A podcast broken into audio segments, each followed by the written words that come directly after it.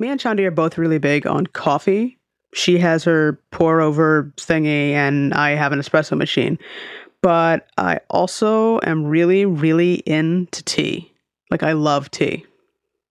If you are also into tea, you need to check out Sip Tea Shop. Drinking tea can be a full mind, body, and spiritual experience that surely helps me unwind after a long, stressful day. With a variety of different herbal notes and flavors, Sip Tea Shop has a tea for everyone. For instance, take my personal favorite, the Unwind, which has chamomile, lavender, and has a great aroma of fresh roses. It really helps you to relax at the end of a long day. To find out more about their great collection of teas, go to thesipteashop.com. That's T H E S I P T E A S H O com. Also, check out their Instagram at instagram.com slash sip underscore tea shop. That's S I P underscore T E A S H O P.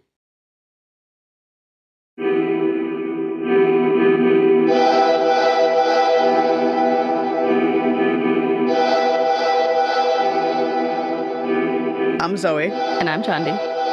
And this is Bound by the Cloak.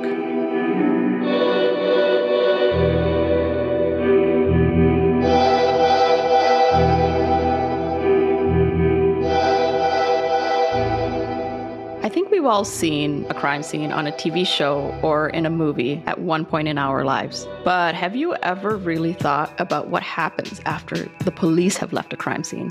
So the police leave, the coroner leaves, the ambulance and EMTs drive away, and the landlord, the homeowner, the tenant, they're left with blood soaked carpet, blood stained floors, blood spatter on walls, destroyed furniture.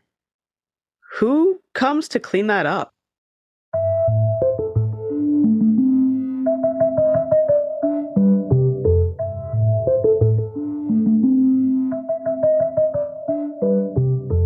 Specializing in biohazard and infectious disease mitigation, EmergiClean has been cleaning up crime scenes, suicides, unattended deaths, and much more since 1995. We spoke with Scott Vogel, Chief Operating Officer of EmergiClean, about what it's like to do this kind of work. EmergiClean is a family run business and is one of the largest trauma scene restoration companies in New Jersey. Well, Scott, thanks so much for joining us today. Well, thank you for having me. You know, the work you do is really, how do I put it, unique.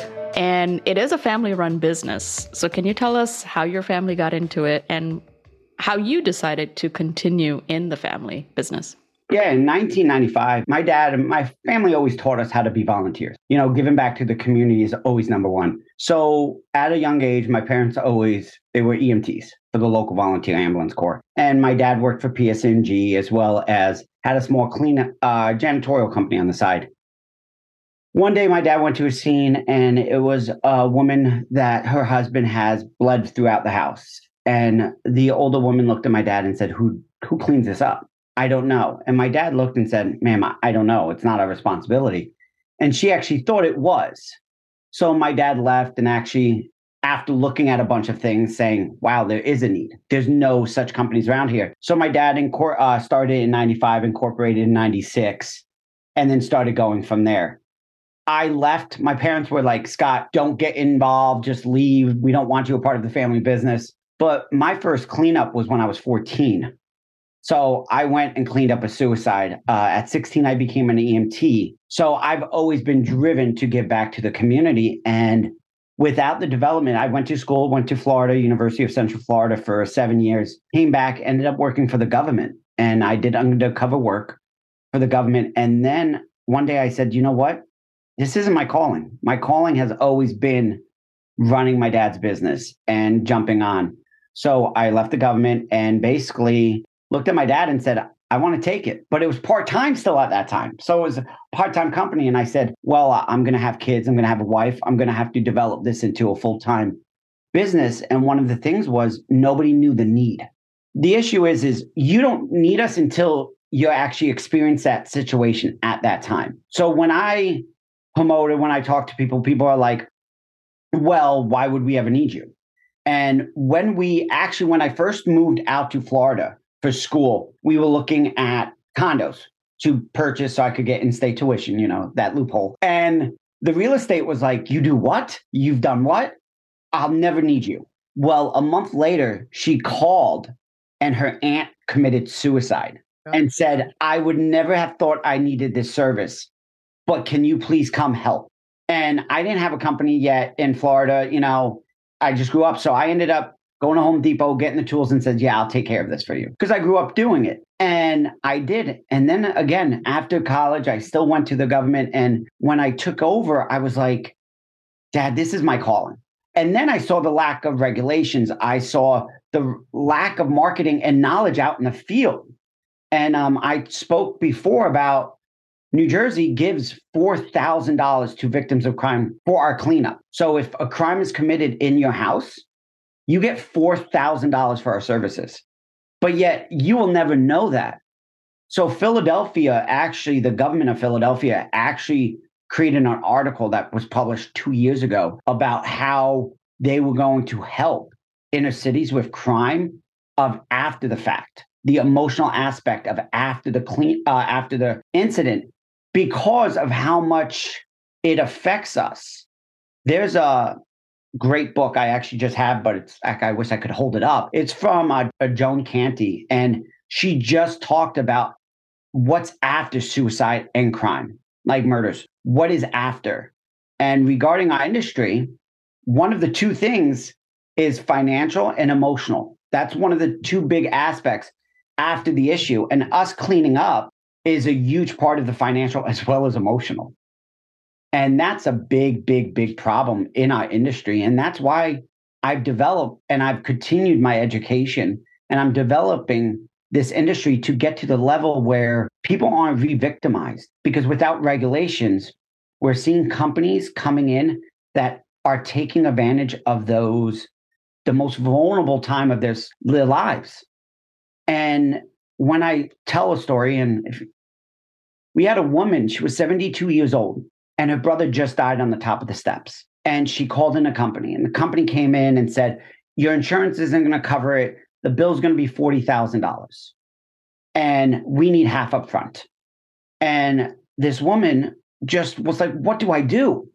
So she took a scrub brush and she started scrubbing the guts and everything off the top of the steps. Um, finally, clergy, one of the people from her church got involved and said, You know what? I know a company, let me make a call. They called me, I came in and I said, the insurance they, they, hold on your insurance said they don't cover it and she's like yes that's what the company said. I said quite how much 40 yes they said around that. And that's just for the cleanup. And i'm like ma'am hold on let me look. I called an insurance company. The company never called. And i got on the phone i said ma'am this is covered. And i said and guess what for us to do this it's only going to be six seven thousand dollars plus with the rebuild putting the carpet back cleaning and she's like, then why is the other company charging $40,000? And I said, because there's no regulation, there's no guidance. Nothing comes from the state, zero. The police will say, EMS, corners, go on Google, but Google doesn't do ethical checks. They don't do certification checks. If you pay $100, you can get on top of the list. So we're doing disservice to the public in the country, not only in New Jersey, but in the country, because we're allowing these people to be taken advantage of at their worst times. And that's kind of where, as you can speak in my voice, that's like where I'm really going with trying to get nationwide standards created in this industry. What what efforts have you made to get uh, nationwide standards? I belong to an association called the American Biorecovery Association. It's a nonprofit that started actually around the same time my dad's. We started in 95. And it's, I think right now, I'm the educational chair. I think we have 52 companies and we make sure you have certifications. We make sure you have ethical. So, with them helping me the, and other companies within the association, there has been laws that passed so far in California and Georgia. Georgia was uh, done in 2020, 2021 ish. And that was due to a local company in the area kind of pushing because they saw felons getting jumping into this industry and they saw a lot of re-victimization. And one of the stories that come to mind is it was all of the news for a while where um, a company was putting on the clothes of dead people and taking pictures and posting on their Instagram. And they thought it was cool. So that was a big hunch on right now. If you go on and you type in a company's getting sued for live streaming on TikTok, live streaming a cleanup, and the person's family, kids, were watching the cleanup. Here is a company wants clicks on TikTok, like, hey, we're all for showing the gore. And the person who ended up ending their lives, sadly, and lost the battle to mental illness, their kids now had to watch it be cleaned up on social media. And that is how do you do that? And it's so unbelievable that this is happening in this day and age. Now, the IICRC S540, which is an ANSI standard bodying association as well, they came out with the S540. I've assisted on that committee, the census body. And one of the things that we really wanted to touch on is people's privacy. Although it's not a HIPAA violation, although, yes, it can be done, but is it the standard of care that we really want to provide our clients using their emotional stress for personal gain? And without regulations, without anything, you don't. And so far in New Jersey, we had an introduction of a bill in 2021. And I was really excited for. We had Assemblyman uh, put it, but it got stalled. It just went dead.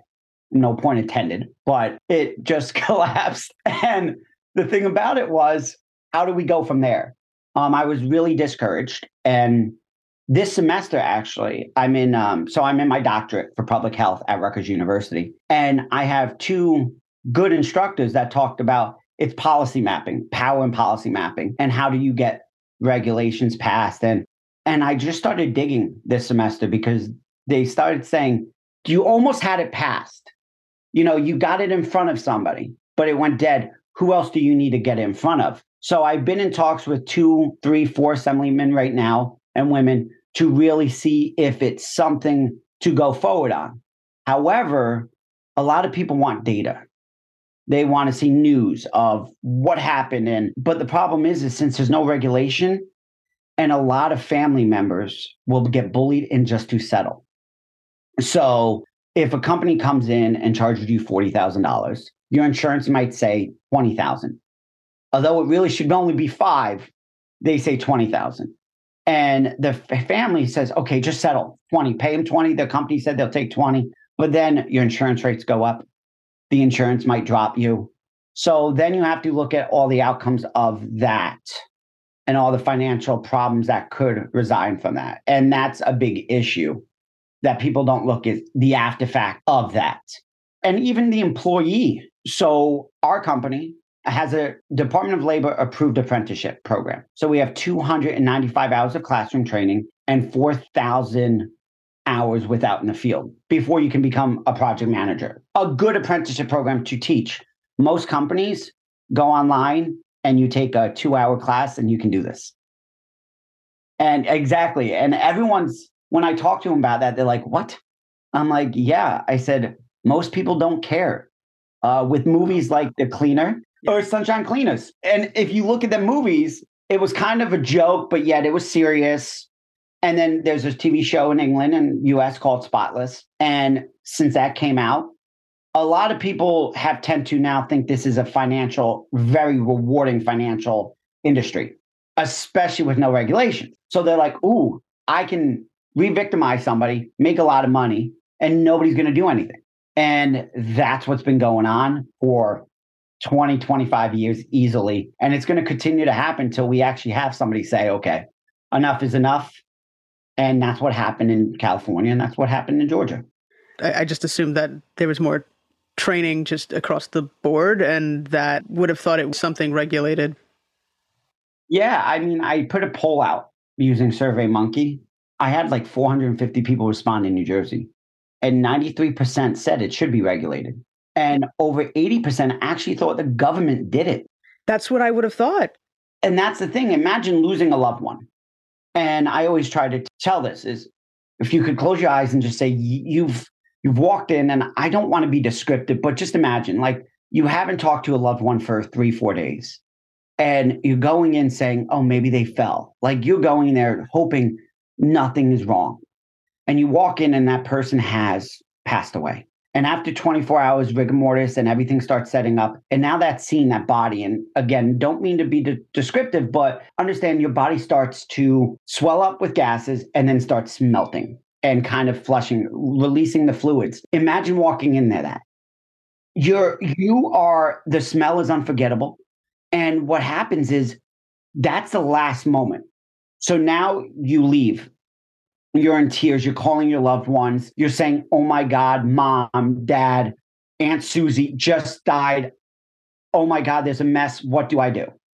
And then cops come, the coroner's office, medical examiners come, they take the body, and you're like, What do I do? And the cop said, Well, you shouldn't go in there. Well, that's too late. But yes, I won't go in there again. But you want Aunt Susie's mom, dad's favorite outfit that's in the closet. You want that for their funeral. So you're sitting there like, yeah, but Mom always said she wanted that blue dress. Dad said that. So I want to get in there, but the cops are telling me not to because of the smell and it could be dangerous. So then you call a company. You go on Google, you type in crime scene cleanup, or you type in blood cleanup, or something you thinking of that moment. And you're not looking and saying, well, let me check the BBB. Let me check the reviews. Like you're thinking, okay, I thought the cops did it. The cops are not doing it. Surprisingly, not if the cops are recommending someone, it doesn't mean they're good because it means the cops got a little pen, a little notepad, a little card, and they're just saying, here's the company I know who does it. But there's nothing that's gone into that, no background checks. So then you call them and they're like, oh man, yeah, we'll come out, we'll look at it. They don't talk about insurance, they don't talk about procedure. They pull up in an unmarked van, some a U-Haul van, like nothing lettered. They come out and, hi, ma'am, how you doing? I'm here from blah, blah, blah, blah, blah. I'm here to clean it up. Okay, great. I walk in, say, ma'am, look, I think it's going to be six, seven thousand dollars. Six, seven thousand dollars. Yeah, that's it. Okay, that's fine. Does insurance cover it? No, no, no, they don't. Don't bother. Okay. And then all of a sudden, they do the job. It takes them six hours. They get the job done. The family's finally starting to put some closure to this. And then they get the bill for $40,000. And then the family goes, How am I going to pay this? And the company goes, I don't care. In New Jersey, we can put a mechanicals lien on your property up to 90 days. So that means if you don't pay us, we'll just put a lien on your property until you yeah. sell it. We will then end up going to a sheriff's cell and taking your property. And that's everyone's like, Scott, you're in the industry. Why do you want more regulations? Because more regulations help the vulnerable population that we see 90% of the companies doing bad about. In our industry, you know, you always have the 10, 90. This one, I would say 70, 30, 30 good, 70 bad. And some of the bigger companies are the worst. More nationwide companies are doing it the worst. And then what's even worse is um, say you call a company that doesn't do it. So what they will do is call me and they will say, Hey, Scott, we got a job. I'm like, okay, great. No big deal. We go out and do it. But they charge that customer an extra 25, 30% for calling me out. So now my bill's at say five. Now their bill's going to be at eight. So by having a list, and that's what my law was about, is creating a list in the Department of Health's website. So when EMTs, first responders, clergy, anybody gets involved in a death, they could say, here's a website from the Department of Health. You can go on. Here's all the companies that have registered. And the thing is, is we have the home improvement contractor's license, as everybody knows. So we have, as a consumer, the obligation or the protection from somebody to rip off and hurt us when it comes to putting an addition, putting on a new deck, putting a new roof on. We're protected by that. But yet, when somebody dies in a house and we're at the most vulnerable time where we don't want to do research, where we do not want to spend another minute on the website looking, and we're just going to call that one company that we first see, guess what ends up happening? We're not protected at all. Why do you think there are no regulations? It just seems like the easy answer is to regulate the industry. Why is that not happening? Uh, like I said in the beginning, you wouldn't know unless it happened to you. The thing about it is, is people just don't randomly make regulations. Like, oh, why? Like, why do we want big government? Why, you know, some are for small government, why some are for big government. Most people don't look at it as we want more regulations for business because why it's needed. But when you look at this field, the only time people are aware of what we do is if you're turning on TV and one of the movies on, or if you actually need it. But when you need it, it's already too late. In the United States, we are always, always react. Any pandemic, any type of issue, we're always behind the curve. You know, we're always behind this regulation will put us in front of the curve to put us in front and say, okay, we've known there's an issue, but we don't have to wait any longer. We're going to put something up. But however, most of these politicians and assembly people and they want to jump on it, but they're kind of like, why? There's no news worthy of it. Every news station that has been investigated, there has been a few undercover stings regarding our industry Insider Edition did one. It was really bad. Where we actually, I didn't, but another company in Arizona set up a company where they did all fake blood and their job in the industry, a bunch of us said, okay, that job is four or five thousand dollars. A comp they called in three companies. Two of the companies came in at thirty-two, thirty-eight thousand dollars, and we set it up. Insider Edition posted it. It was eight. All of a sudden, lawyers got involved, and it went down in 25 minutes because they had money. Because you got to realize something small companies are owned by me and my parents, individuals. When you start looking at these bigger companies, they're not owned by one person. They're owned by hedge funds, they're owned by law firms. They're companies that are established to make a profit for their stockholders. So if something could screw that up, they're going to put a big damper on it. So by establishing regulations, gives us that way of saying, okay, stop hey, look, if they want to get regulated, that's fine.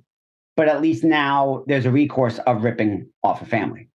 And it seems like there's like a lack of caring. They don't care about their customers. If you're overcharging them because you're just only willing to make a profit and not really consider what they've just gone through. So, what kind of care do you guys take with your clients? You hit the nail on the head because the I'm going to look at this two ways. Not from first, not from me somebody dies, guess what? You have no more client. In all honesty, the chances of you needing our services more than once is hopefully never, but you're only going to need our services once. So most bigger companies, most other companies will say, "Hey, this is a home run. Hit them. I don't care if they give me a bad review. Guess what? It is it what it is. They're never going to need me again." But when you deal with a small company like myself, where volunteerism and everything has run, we care because when I when I worked as a volunteer EMT and my parents and we still help out a lot, I look at everybody as my grandmother or my mother. I've always been taught that way. So my care is when I walk in, you are a part of my family. Because right now, I don't care what anybody, yes, we still need to make a profit. Yes, we still, so don't I'm not going to lie about that. There still has to be a profit to run a business. But where is that level of fair bit fair pricing? For example, I don't need to hit a home run. I need to do what I do good and make sure everybody's taken care of. And if you can make sure everyone's taken care of and you don't hurt anybody, then I think you can make a good life as well as do what we do in the industry. But when you get greed you get people showing off with Ferraris and all of these things thinking this is cool. But realistically, that's where the care goes away. I just did one the other day where, and we probably shouldn't have taken this on, And the reason why is what you could tell she was all over the place. Like she just wasn't there. And most of the jobs are complicated when they're totally not there, like eh, almost dementia. And I was like, no, we have to. And everybody in my office is like, Scott, even my office was like, Scott, do you know this is going to be a nightmare for us? And I said, yes. But she reminds me of my grandmother. You know, so how can I say no? I can't. And we're going to do everything we can and we can do to support them. We had a situation actually a year and a half ago. We still haven't been paid. The insurance company has been giving us problems. And a lot of people in our industry would say, well, it's the homeowner's responsibility. Make the homeowner pay. And I'm like, ultimately, yes, the homeowner will get the money from the insurance. But my question is, is if my job is to take care of that customer and a part of our service is to bill a customer and help them through the insurance. It's not to do the job and leave.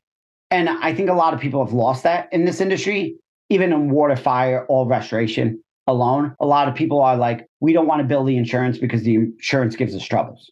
They use platforms, they try to reduce money. However, that's a part of our job. And in our standard of care for myself, we're a part of that job the moment we get the call until they get paid. And I'm going to help them every which way I can. And I'm not going to steer them wrong. So, incident that I was talking about, we haven't made it pay us. So I've held that job up. And that job was very expensive. And because the blood has seeped through the floor into the basement, it was a big job. We had to remove a lot of things. But the thing about it was, I'm not going to put that person out for that money because insurance should be paying. And I will fight and stand behind her or him until that insurance backs it out. And that's a big part of standard of care.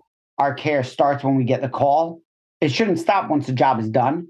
It should be done when that person, that individual, is in their right of mind to move forward.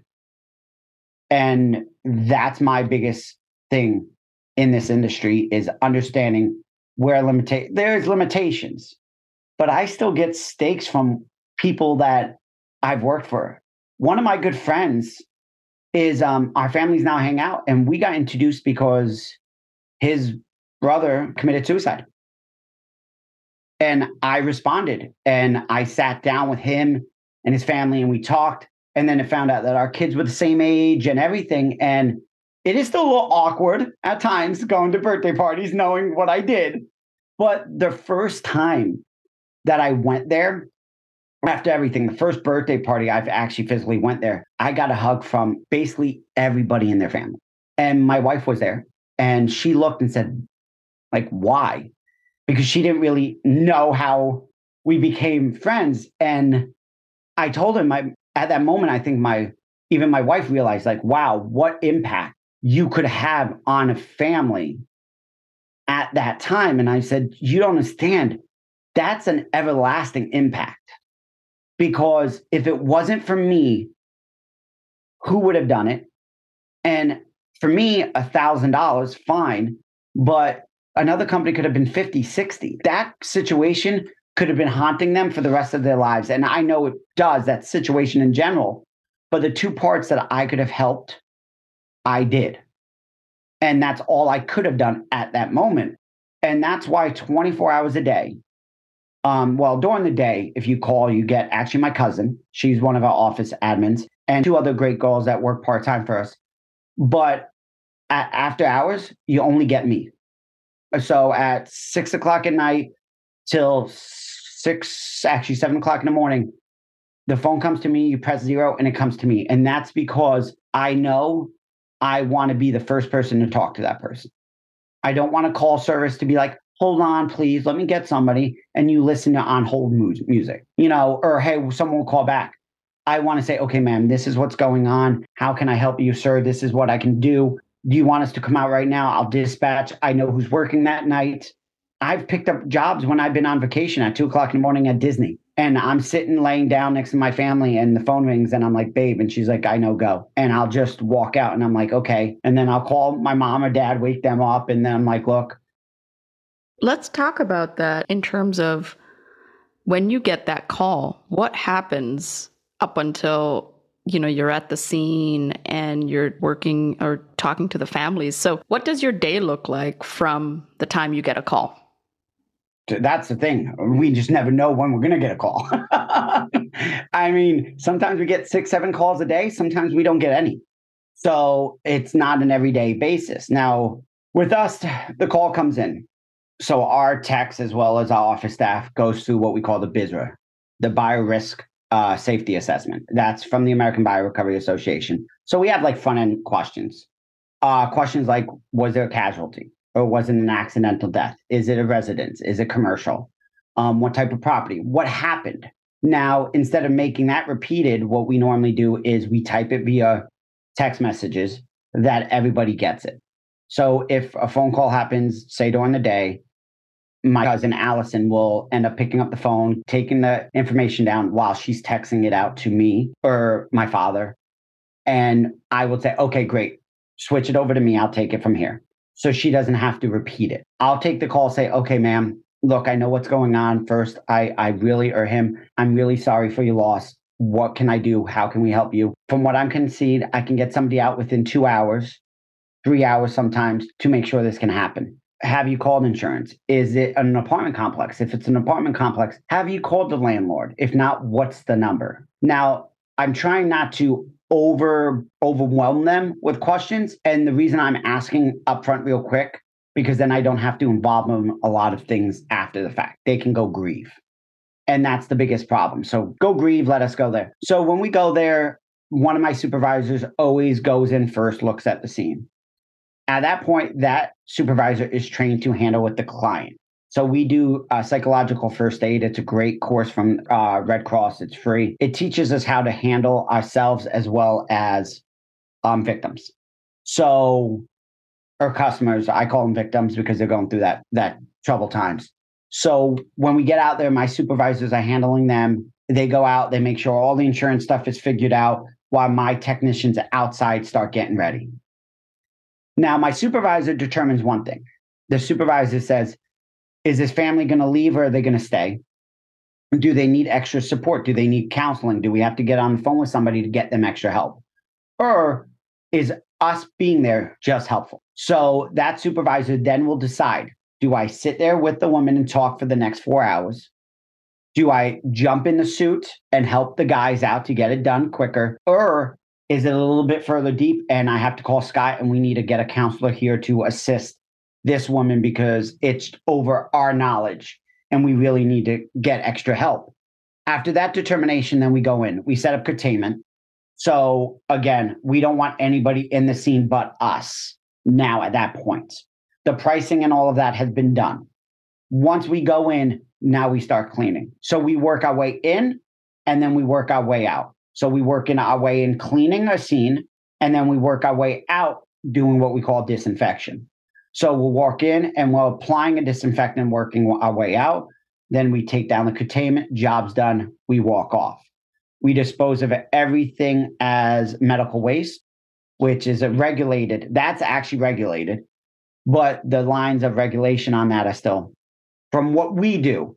It's very regulated from hospitals and healthcare, but through crime scene cleanup and what we deal with, there's a gray line. Like there's definitely a gray area. Um, so we what we say is we overclassify our waste as medical waste, but that's just for our benefit, for our protection. And then at this time when everything's going on and we're cleaning, the office is actually myself, we're reaching out to the insurance. We're trying to get the insurance on the phone. We're trying to find out all of this so we can get this closed my supervisors are trained also when they first walk in they identify do we need new carpet do we need a wall taken down.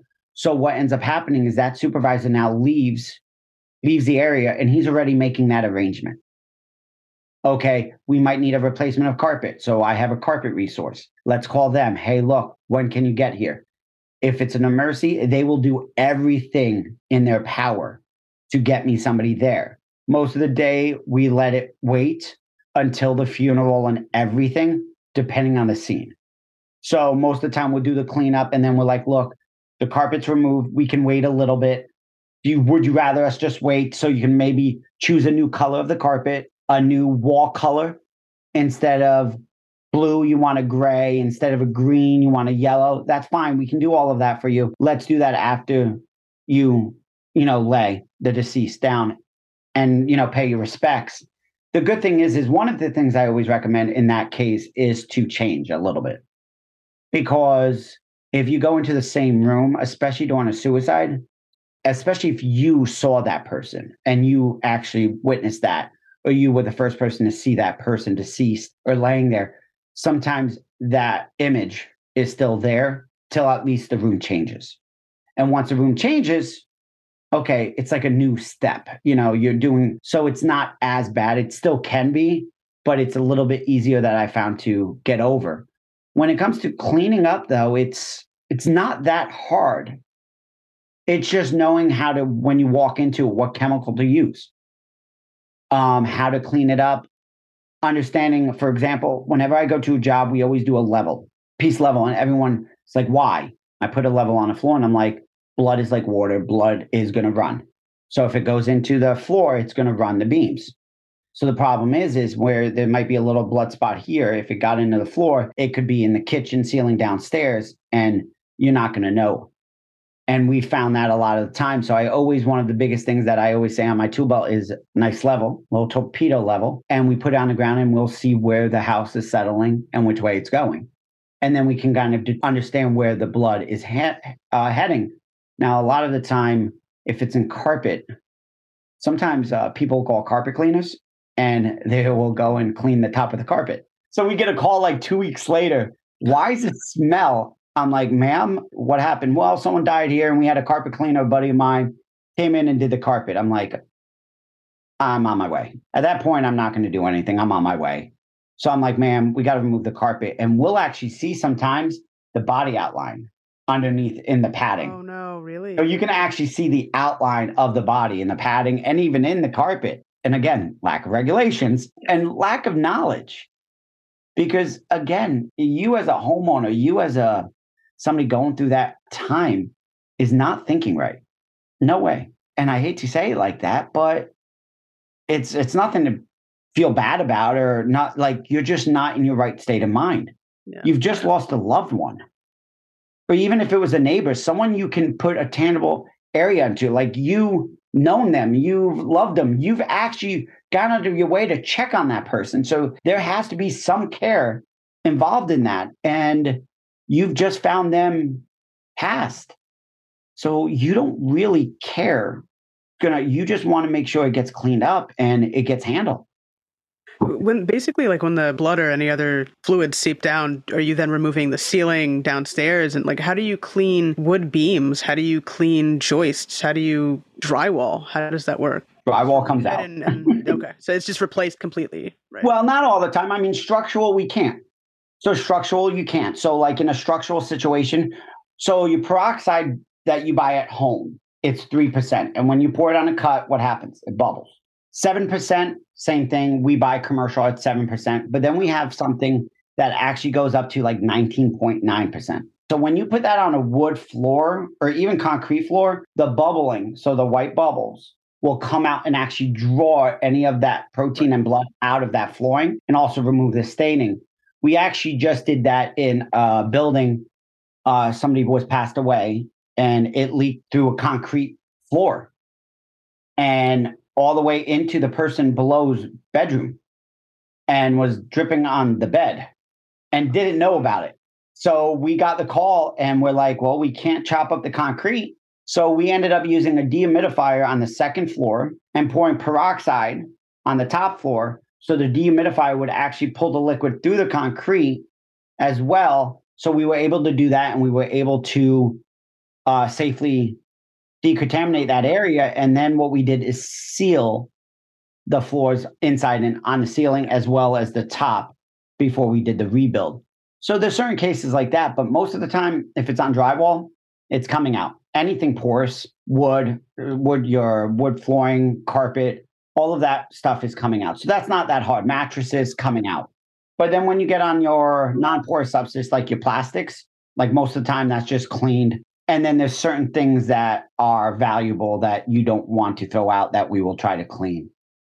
And it depends on the situation also. I mean, was it a uh, shotgun suicide? Was it a pistol? Sh- was it an unattended death? Was it someone cutting their wrist? So it depends on what type of level of exposure that was as well before we determine that. But most of the time, if it's on the floor, if it's carpet, it's coming out. I would say 99.9% time it's coming out because we can't certify what's underneath. So even if we pull it back, we just don't want to take the chance. So it's cutting out. Wood floors, the two inch, a lot of the time we'll see get in to the cracks and go into the subfloor. Older houses, when you have the subfloors, which are like the three by, yeah, the boards. Yeah. Now you've gotten them drip down into yeah. the floor below. Um, some new houses you have subfloor.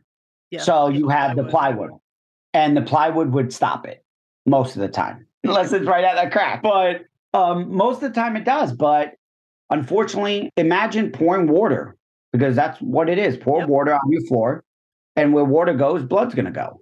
Most jobs are small, where it's just a removal, even a subfloor, very easy.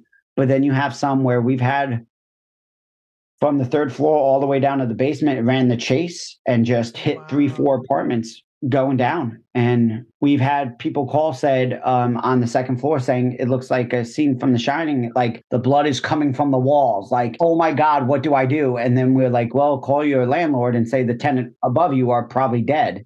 And then they call, and then yeah, we go out and it's been passed away. Um, we've had people hang themselves over a skylight and have actually the gases and actually physically explode and because of the heat like it can again it can go from easy to oh, crap we're going to be here for a week.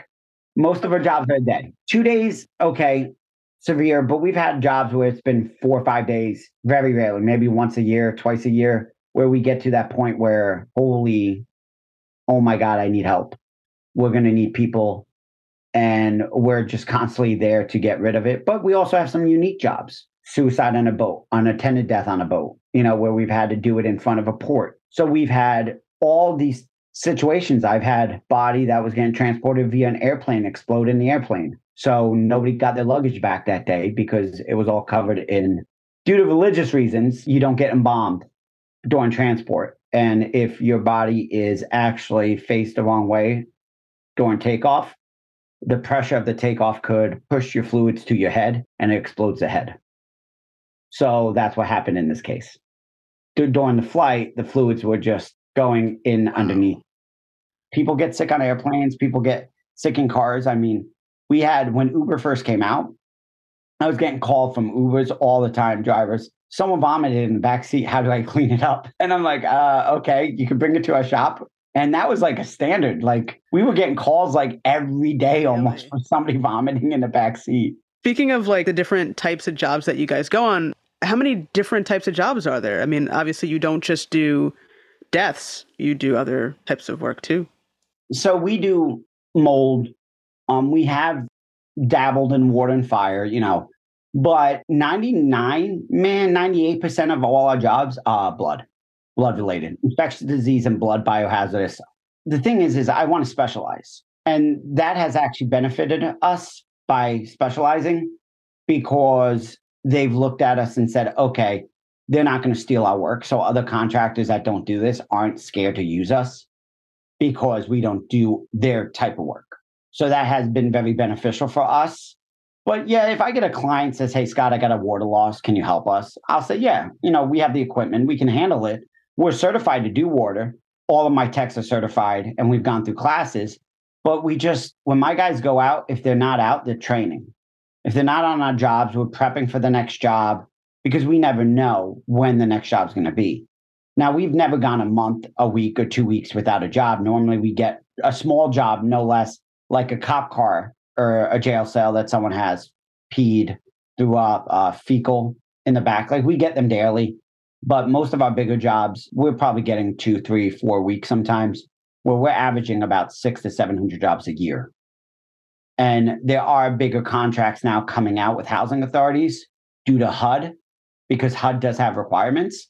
So we actually just got awarded Philadelphia housing, and that's nice. Although they don't provide us with a lot, a lot of work, but it's nice to know that a housing complex is actually caring that when there's an incident, they know who to call. And we're finding that more and more when HUD gets involved, that they bid out our services. And trust me, I'm the first person to say, everyone's like, you want a bid? I'm like, yes, please. I don't mind if I lose a bid. That's the point of what's nice about um, bidding, because sometimes I'll lose, sometimes I'll win, but it also gives that competitive nature through each other. So we're not getting one company to monopolize the area and charge what they are. You get more to more people.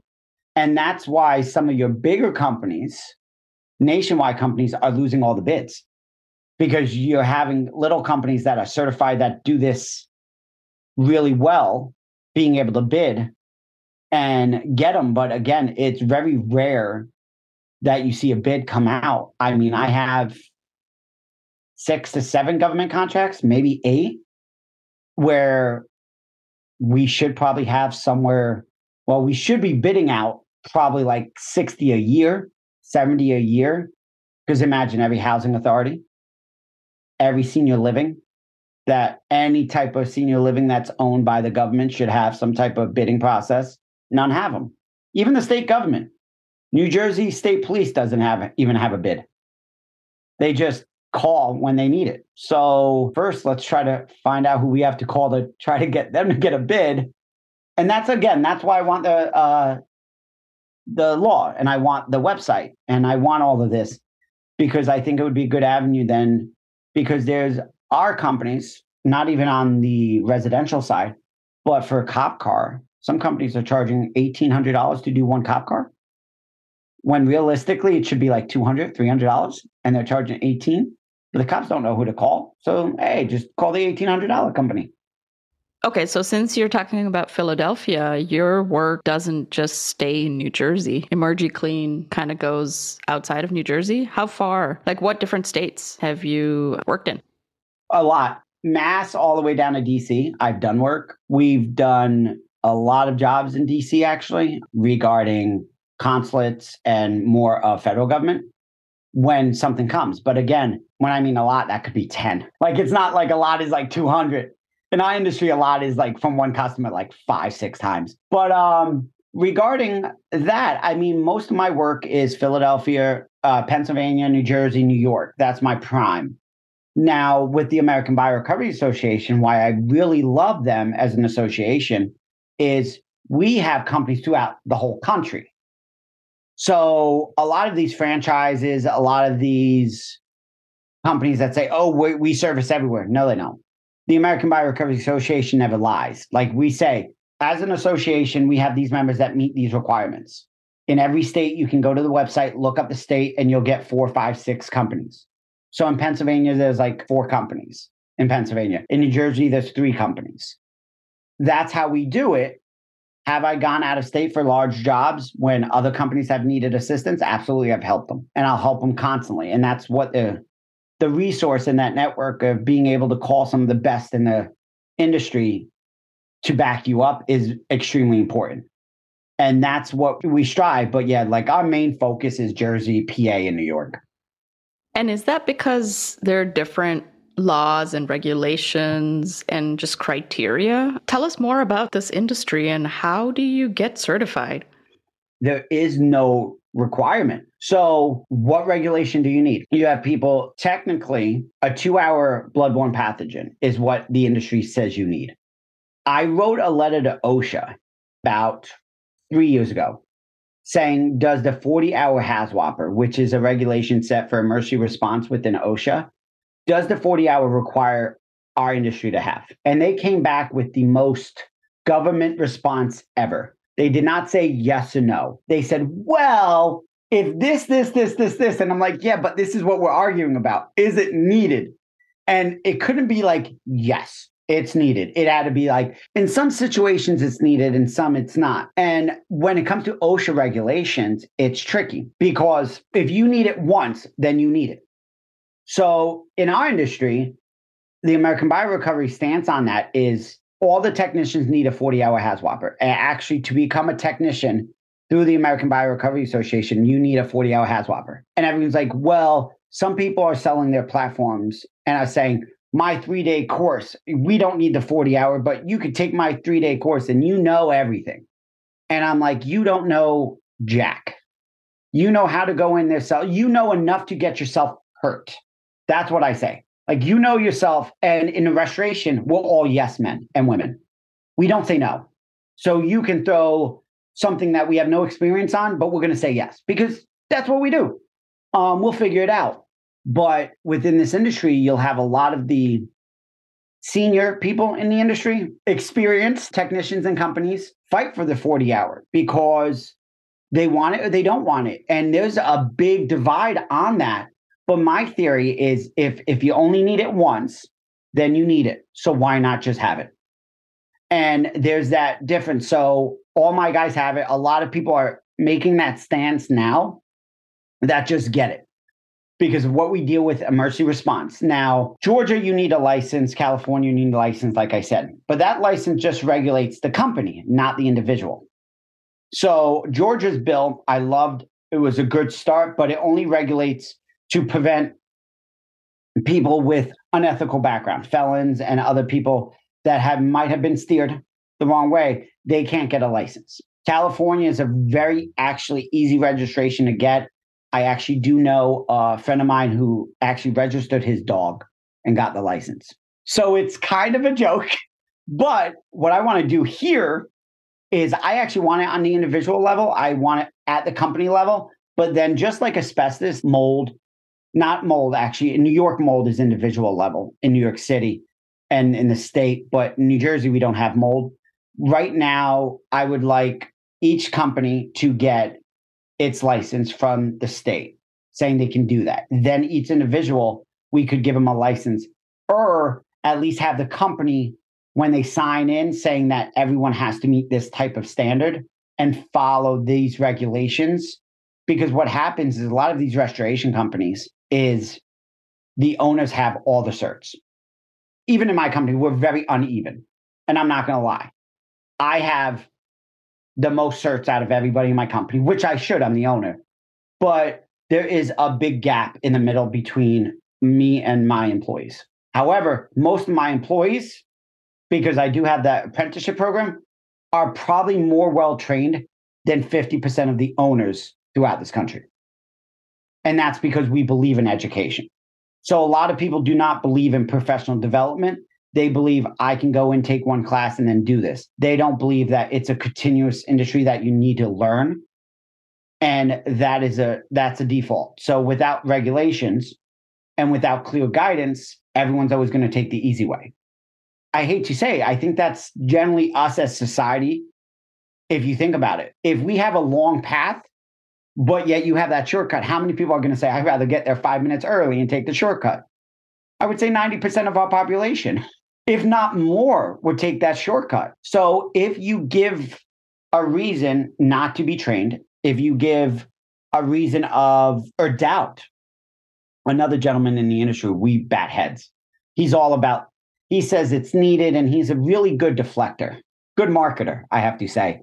And he's like, oh, 40 hours not needed. It's not. It's not. And I'm like, yes, you're right. It's not needed on every single job. It's not. However, it's needed one well, what if you don't do that one job? My question is, is we don't figure out that job is that job until we're on site and working on that job. So now it's too late. But he has a three day course. And hey, look, the course is good. It's an entry level course, but giving false hope to a family or to a company that this is all you need and they build their business around that. They invest, they they do it. So me and him, we bet heads all the time about everything in the industry. And that's because I'm a true fighter for the industry to get better, not somebody who believes in status quo.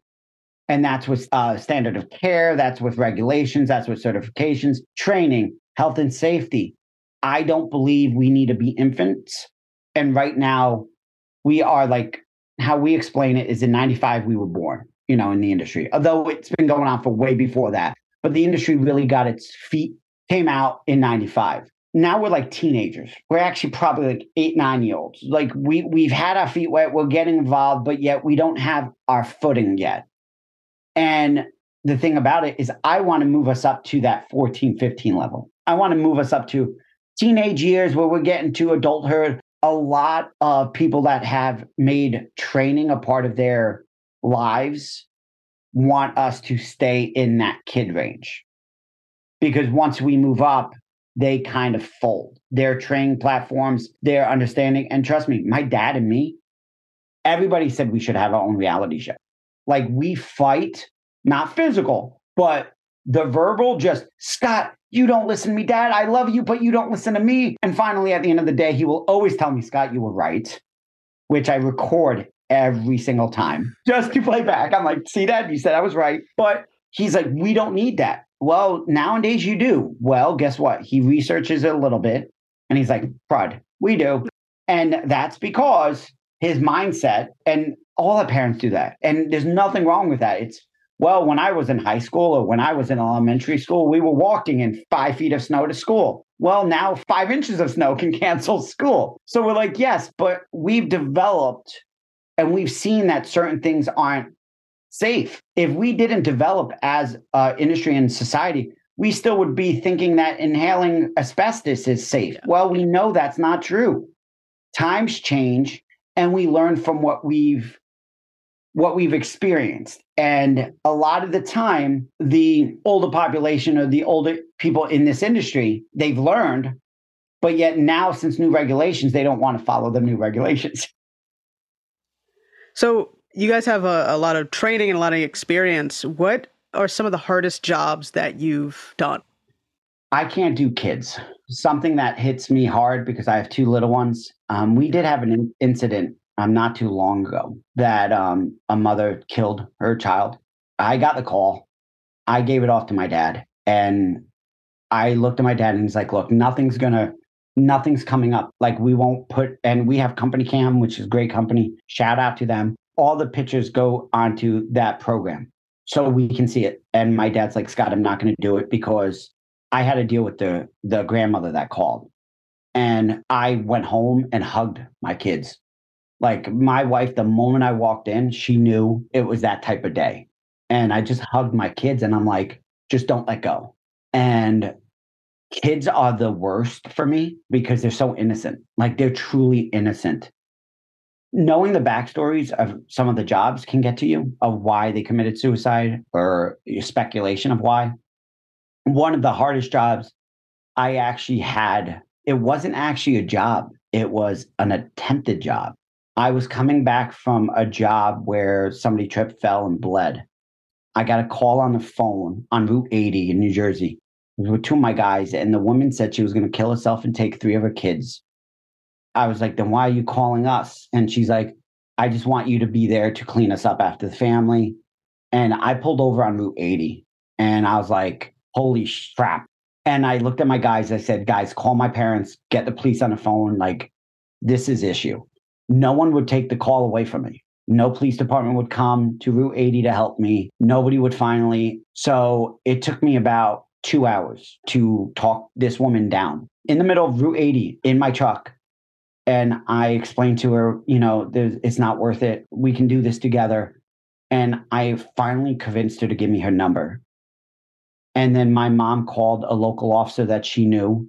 And he finally said, Scott, hang up and I'll call. But I went home and I hugged my parents. And to this day, it's one of the, the most emotional times because if it wasn't me at that time, what would have been the outcome?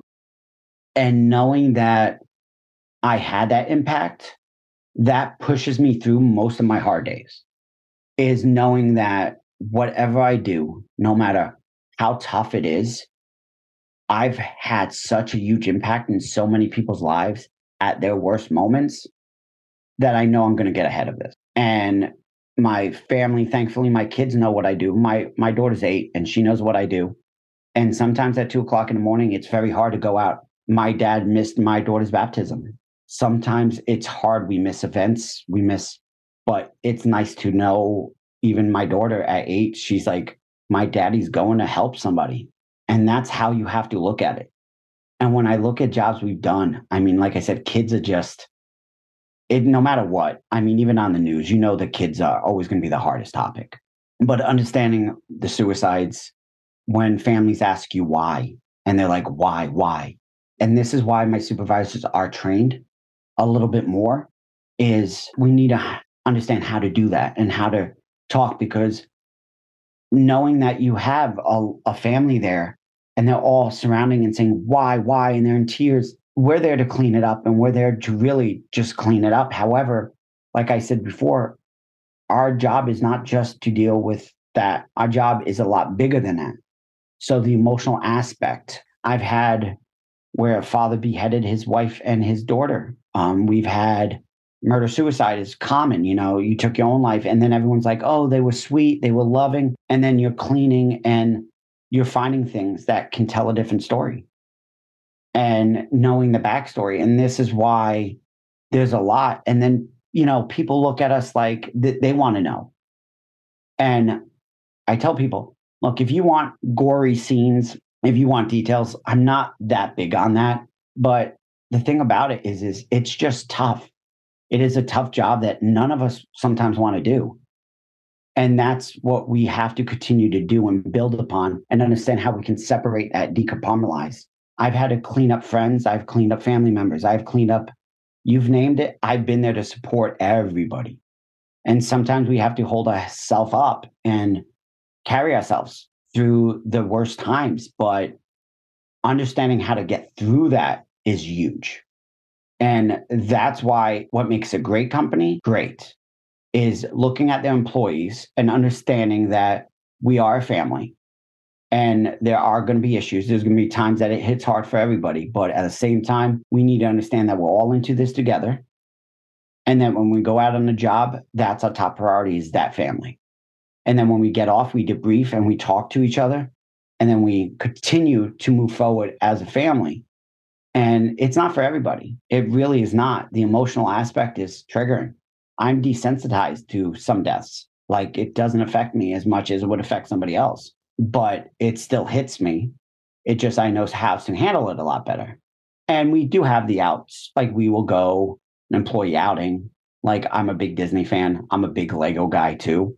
So I go to Disney, a big Lego guy. So like I just built the Titanic, which took me like 10 hours which is like four feet long. That's the stuff I do de- to decompress. And then I give back. I do have the Bearing Hope Foundation, which I founded. Uh, the Bearing Hope Foundation is we give teddy bears to kids that are going through a traumatic event because psychologically we found that again kids calm down when they're hugging something tangible like they're relaxed they feel a little bit less anxiety so during a traumatic event officer hospital can give them a teddy bear and bring it down so i founded that so I do a lot of that to really compartmentalize good versus bad. There's evil and then there's good. I tell people it's because it's an everlasting battle. Every day we get up, every day we go into life, you have good, you have bad. But where do you land on that road? And with our industry, it's easy to always see the evil because we're always going to see people at the worst time of their lives where someone took their own life. So you know the mental illness got to them but then you go to the victims or and you see the cry. And then you have to pull that good out of you and say okay we're here to help. We're here to be here for you. We're here. How can we help you? We're going to clean this up. But what else do you need? And that's the difference because and i go back to the regulation a little bit is because we don't want the devil to meet the devil. We want the devil to be counteracted with good. And that was something that my parents have always taught me since I've been little is be that good. Don't be the devil. Now, yeah, we we all lose our ways at sometimes, but we always should find back to the good. And in our industry, it, it's very easy to get tied up into seeing what we see every single day. But understanding that the good outweighs the bad and always wins. I'm a romantic. I love ho- like Hallmark Channel during Christmas time, them Christmas movies. That's all me.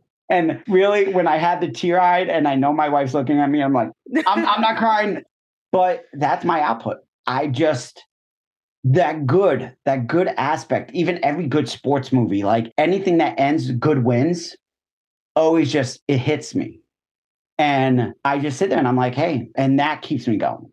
That keeps me really going in our industry is understanding that I feel like I'm the good and my dad has developed something good And that's why I've got offered to sell, but I keep on saying no. I'm not ready to give it up and let it become something. And that's why our logo is so true. The blood drop. We've animated him. We've made him a person. And that's because we want someone that people can relate, like be friendly with and understand that we're here. It's an industry that can be rough at times, but again, it's an industry that should be a lot better and should be looked at because it's needed. It needs to be regulated. It needs to be because think about me getting emotional and me cleaning it up. Imagine a family. You didn't go to a wake or a funeral and say hi and just laugh and joke. You shedded a tear. So imagine being that way and not knowing who to call or being in a situation that you had to call somebody. And that's really what it comes down to is having that resource and understanding of who to call. Honestly, I was just thinking about the fact that one of my aunts, she went to go visit her aunt, and this was maybe like the late 60s, early 70s. So obviously, these services did not exist.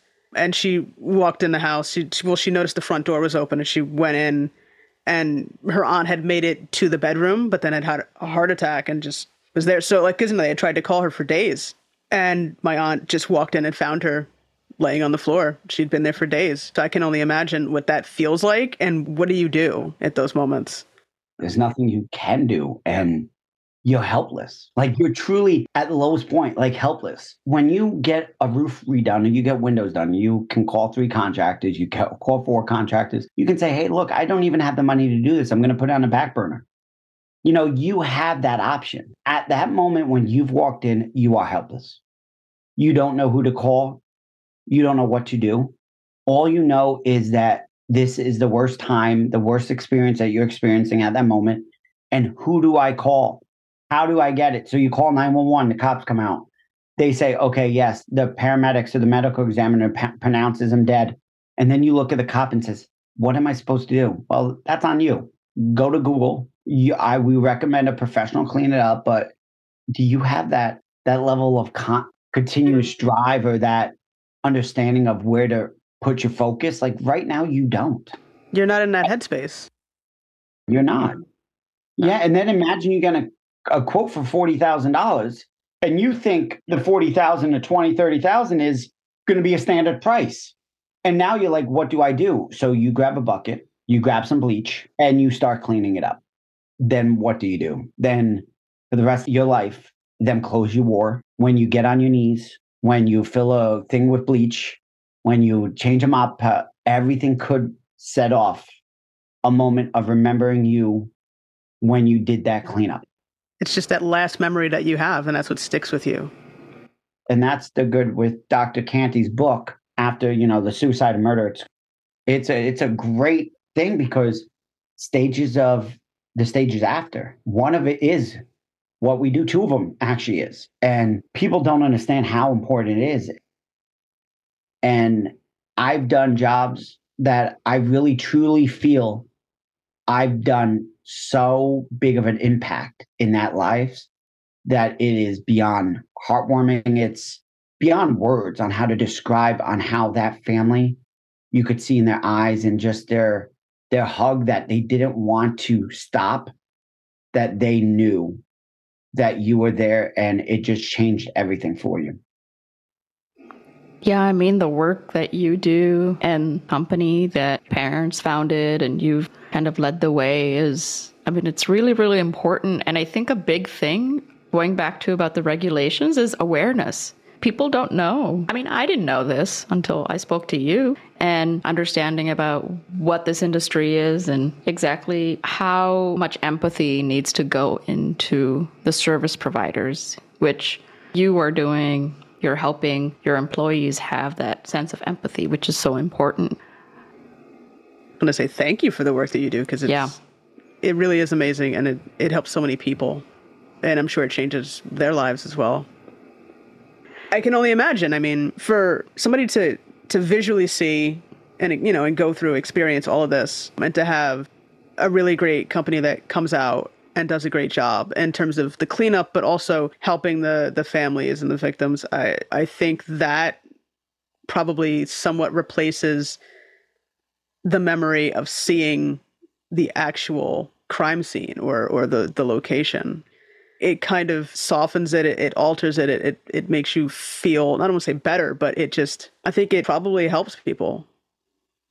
It does. It, it, it goes through a stage of, of grieving, like understanding that everyone grieves, everyone lost one, but understanding that what our industry does is more than just cleaning up blood. It's more than cleaning anything. It's more of the emphasis that you talked about and understanding that when we walk into a job, we have to act professional, we have to act courtesy, courteous, and everything that we do have to understand that we're there really to help a victim or a person who's just really went through their worst time and how they deflect and how they handle we need to be able to pick that up and understand and not re-victimize them and that's the biggest part about why I love to speak about our industry and why I'm really passionate the way I am is by passing regulation and by going forward in awareness. If it helps one family, it helps one family. But I would also want to tell these companies that are doing not great and that are using this platform to re victimize and by going out there, like maybe it's not an industry for you. Maybe understand that the restoration world, water, fire, even mold, you know, people aren't looking to spend this money. They're not looking for a disaster. During COVID, we weren't looking to lose as many people as we did. Nobody wanted that.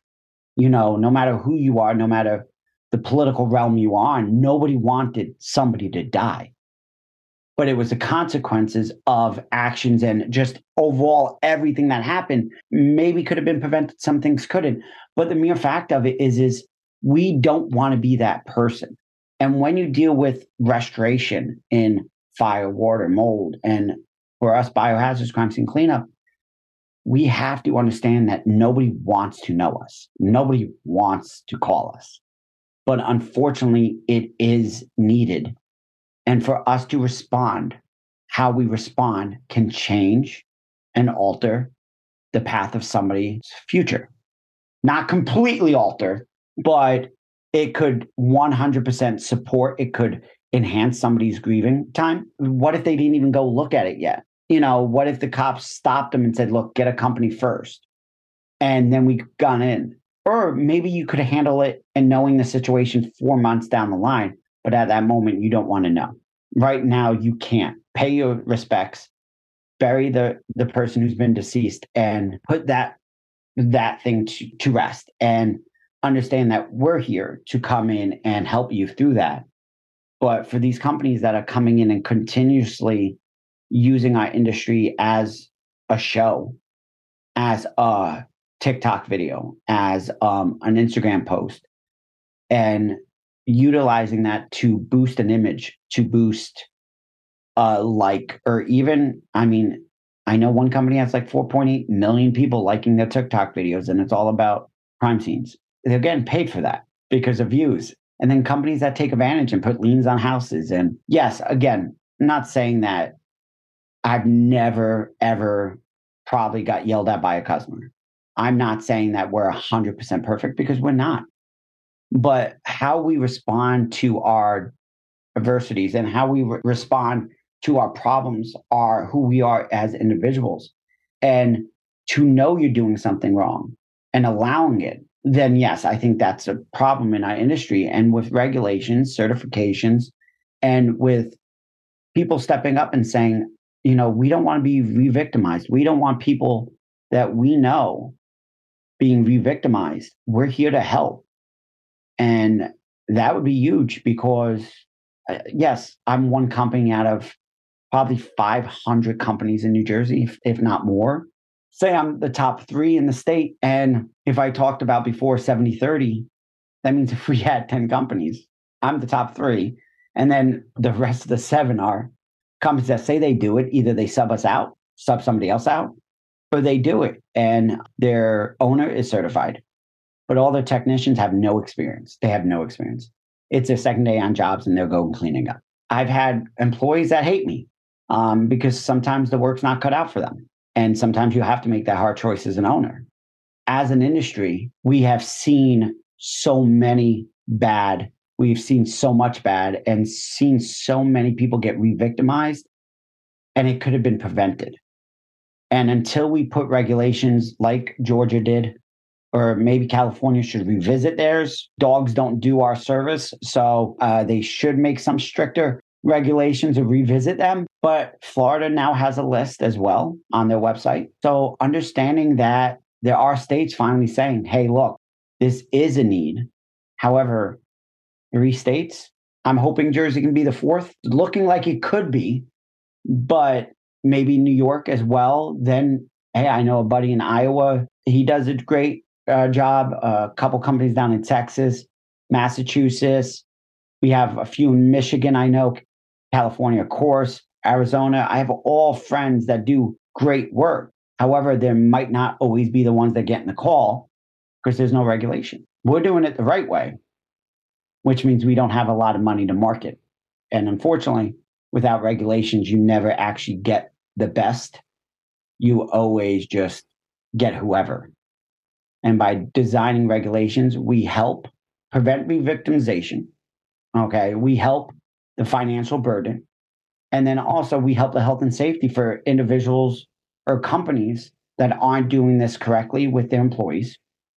So there's a lot of benefits. And at what cost? There's no cost. Make a website and license, yeah, like and make us pay. Hey, look, if I have to pay $200, $300, $400, $500, I'll do it. But knowing that 80 to 90%, I would say, of people do not know we exist and never know we exist in our field. People who need someone to call, I would say confidently that 80% do not know who to call. And I would say even 50% probably didn't call anybody and did it themselves or had a friend do it. So that shows you the need. And the awareness is just so this is this is important that you know you're speaking to us, speaking to, you know, the audience and just letting people know that this is something that someone is going to have to deal with at least once in their lives, unfortunately. Hopefully it's not everybody. Maybe maybe you can get away from it. Unfortunately, nowadays it seems like everyone's dealing with it at least once or know somebody who has. And if you know who to call or if you at least if you have that resource, it could go a lot further. And then even knowing that you can utilize the government if you were a victim of a crime, knowing that you have $4,000 to actually ask for the government for for our cleanup services, that's huge. That is huge in our industry. People don't know. People have no idea. Nope. Yeah. Well, thank you for the work you do. Thank you, Scott, so much. Thank you. No, thank you for having me. Thank you.